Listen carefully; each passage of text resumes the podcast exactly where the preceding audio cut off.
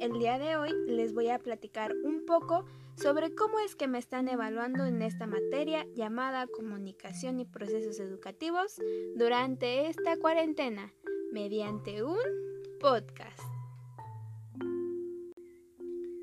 Yo estoy estudiando pedagogía y nos preguntaremos, ¿qué importancia ha de tener en la comunicación? Bien, yo les voy a hablar un poco de ello, tomando como referencia ciertas lecturas ya vistas en el salón de clase.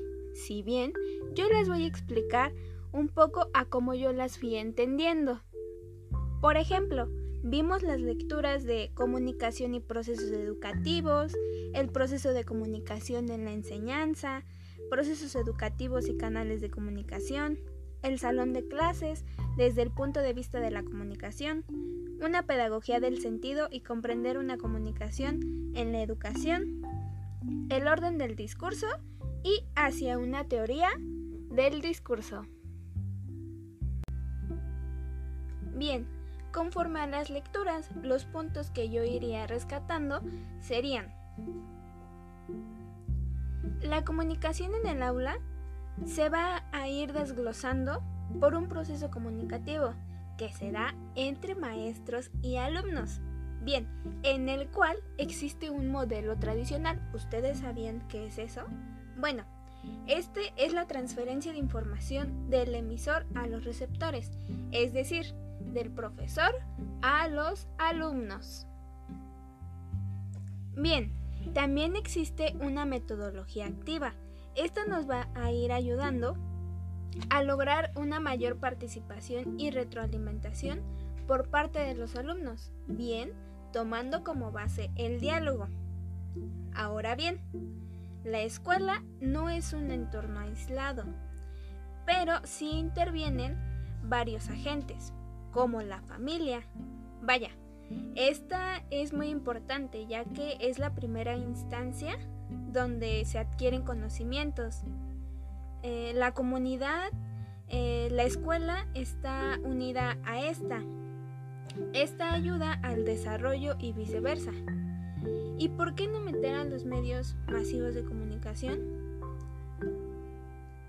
Estos por lo regular tienen un contacto directo de una forma cotidiana. La comunicación en la enseñanza.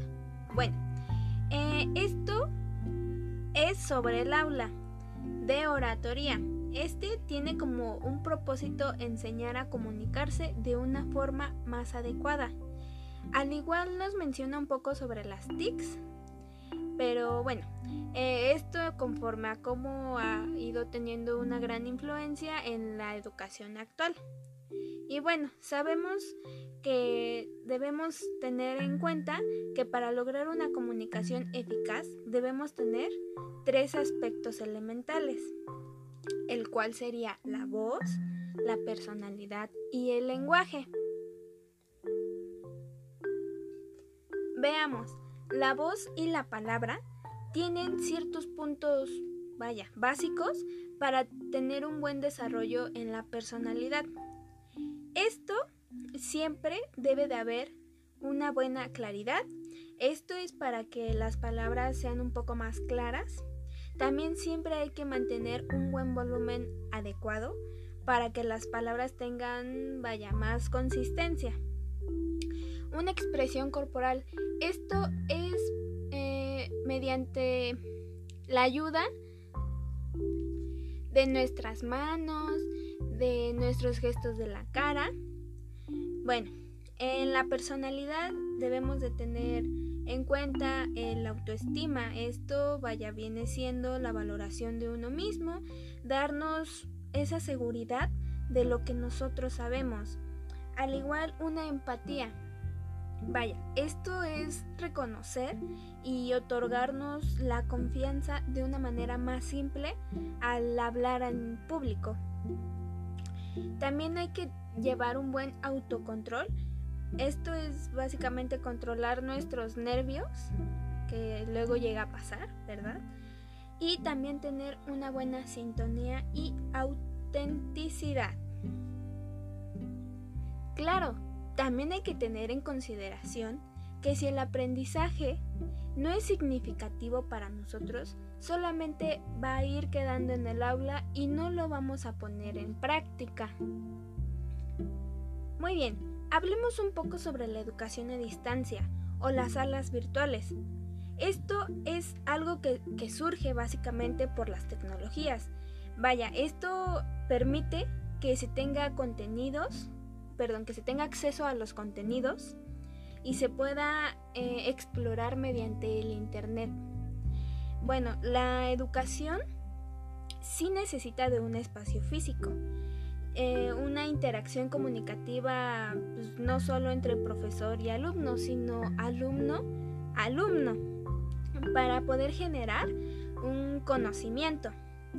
Y bueno, todo esto es lo, lo estamos viviendo con esta cuarentena que de repente dejamos de tener esa comunicación con nuestros profesores y dejamos de ver a nuestros amigos. Y es algo a lo que pues vaya, no estamos acostumbrados. Y bueno, también, por último, nos, nos meten las clases virtuales, las tareas en línea, que vaya, eso está muy bien, porque así nos hacen reforzar nuestros conocimientos.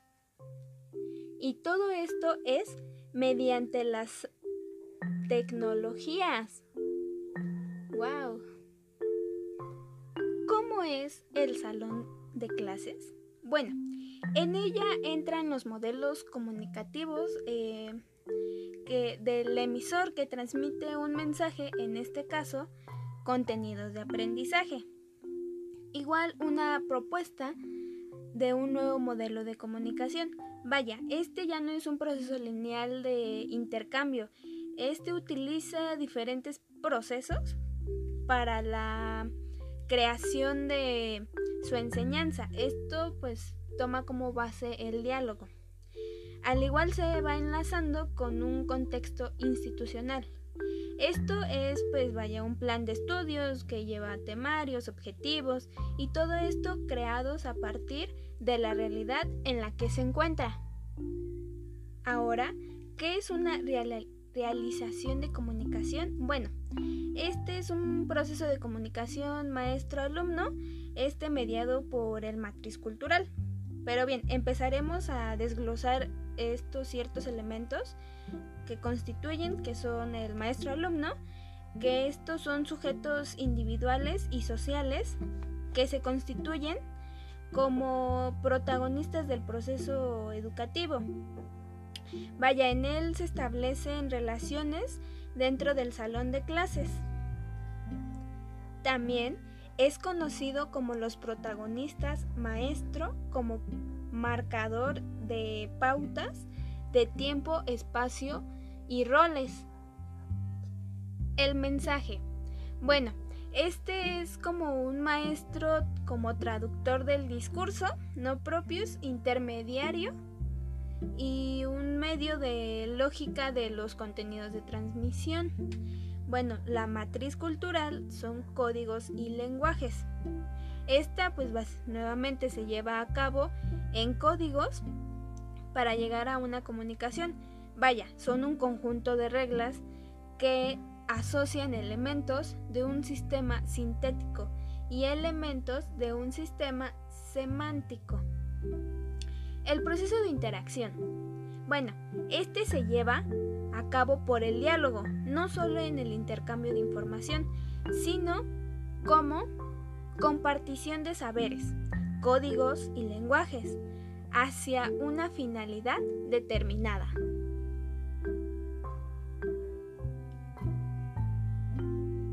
Bueno, ¿cómo es una pedagogía del sentido? Bien, aquí toda educación, sea de niños, adolescentes, adultos o gente, bueno, mayor de edad, esta la cual se va a ir orientando en una construcción y una apropiación del aprendizaje. Vaya, la interacción con los otros puede haber, por ejemplo, el abandono.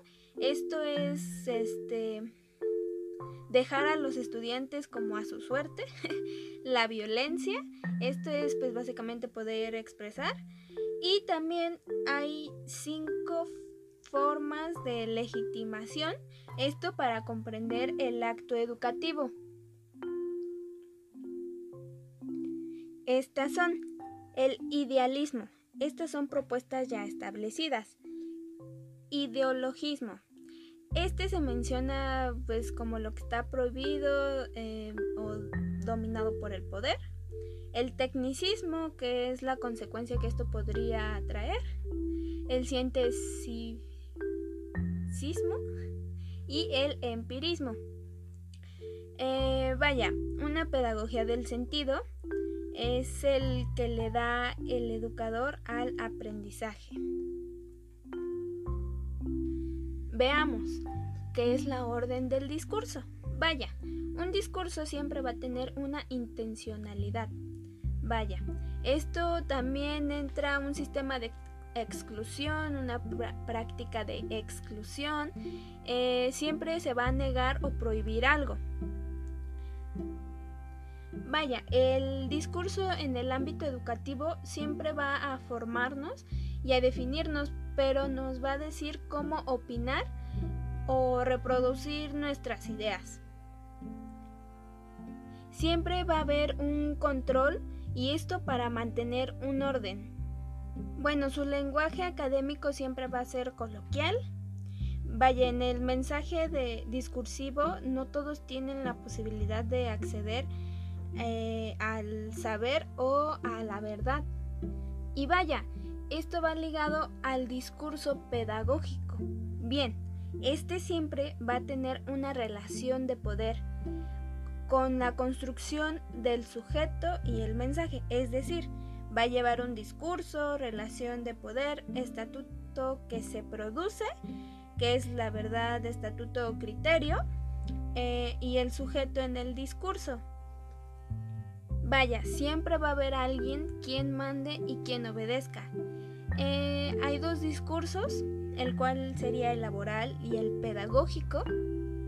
Y bueno, el sujeto es la sujeción o el sujeto que se forma mediante a esto. Y bueno, por esto estaré dando por terminado esta sesión. Espero que todos se encuentren muy bien en casa que todos salgamos bien de esta, que estén bien con su familia y nos estaremos viendo pronto. Con... Gracias y buenas tardes. Thank you.